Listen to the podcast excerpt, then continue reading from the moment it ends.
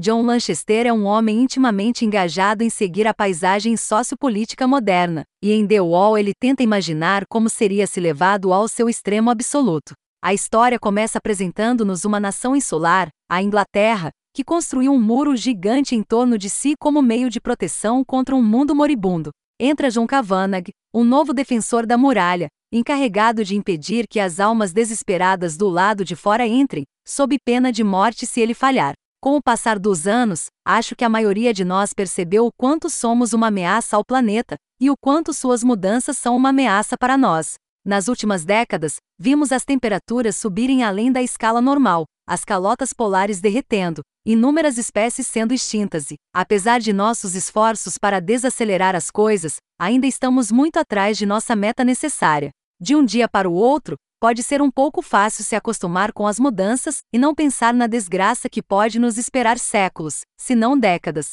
Em The Wall, John Lanchester assume a responsabilidade de nos mostrar uma possível reviravolta nos acontecimentos. A história começa nos mostrando um mundo devastado pelas mudanças climáticas, com o nível do mar subindo muitos metros e tornando grande parte do planeta inabitável. Embora a maioria tenha a infelicidade de ser arrastada pelo caos do mundo aberto, a Inglaterra conseguiu garantir sua sobrevivência, pelo menos a curto prazo, construindo um enorme muro ao redor de todo o seu litoral, protegendo-se efetivamente de tudo e de todos.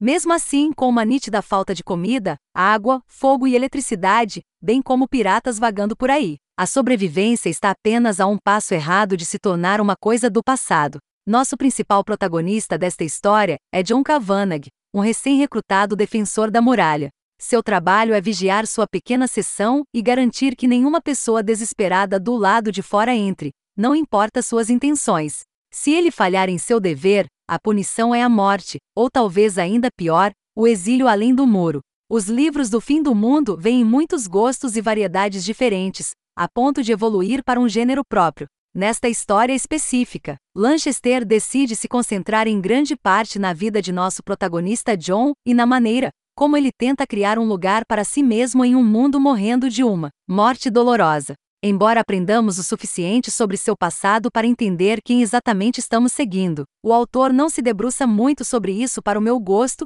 e se concentra principalmente no presente. A nação em que vive é meticulosamente examinada, com toda a sua dinâmica exposta diante de nós. Isso mostra que o autor colocou muito pensamento e esforço para realizar sua visão, com as esperanças, aspirações, comportamentos e reações das pessoas sendo levadas a extremos como um reflexo lógico das condições em que existem. No que diz respeito à jornada pessoal de John, há muita observação e discussão, pois ele simplesmente passa seus dias tentando garantir a sobrevivência da nação como todos os outros.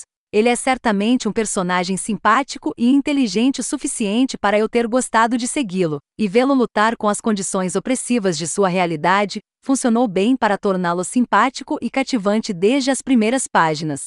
Como você poderia esperar, nós não passamos a história inteira amontoados atrás da parede com John, e sem querer estragar nada, a história se afasta a um certo ponto. À medida que chegamos a esse estágio e avançamos para a natureza, parece que as habilidades descritivas do autor ganham força, enquanto ele descreve vistas simplesmente deslumbrantes de aniquilação. Sua acumulação realmente ajuda a esclarecer o que pode nos esperar um dia se continuarmos com nosso comportamento descuidado. Embora possa estar nos reinos da ficção, ainda serve como uma janela muito convincente e alarmante para o futuro da humanidade.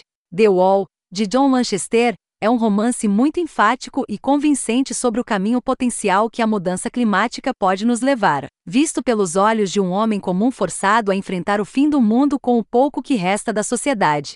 Se você gosta de romances distópicos que giram em torno do fim do mundo, eu recomendo que você experimente este.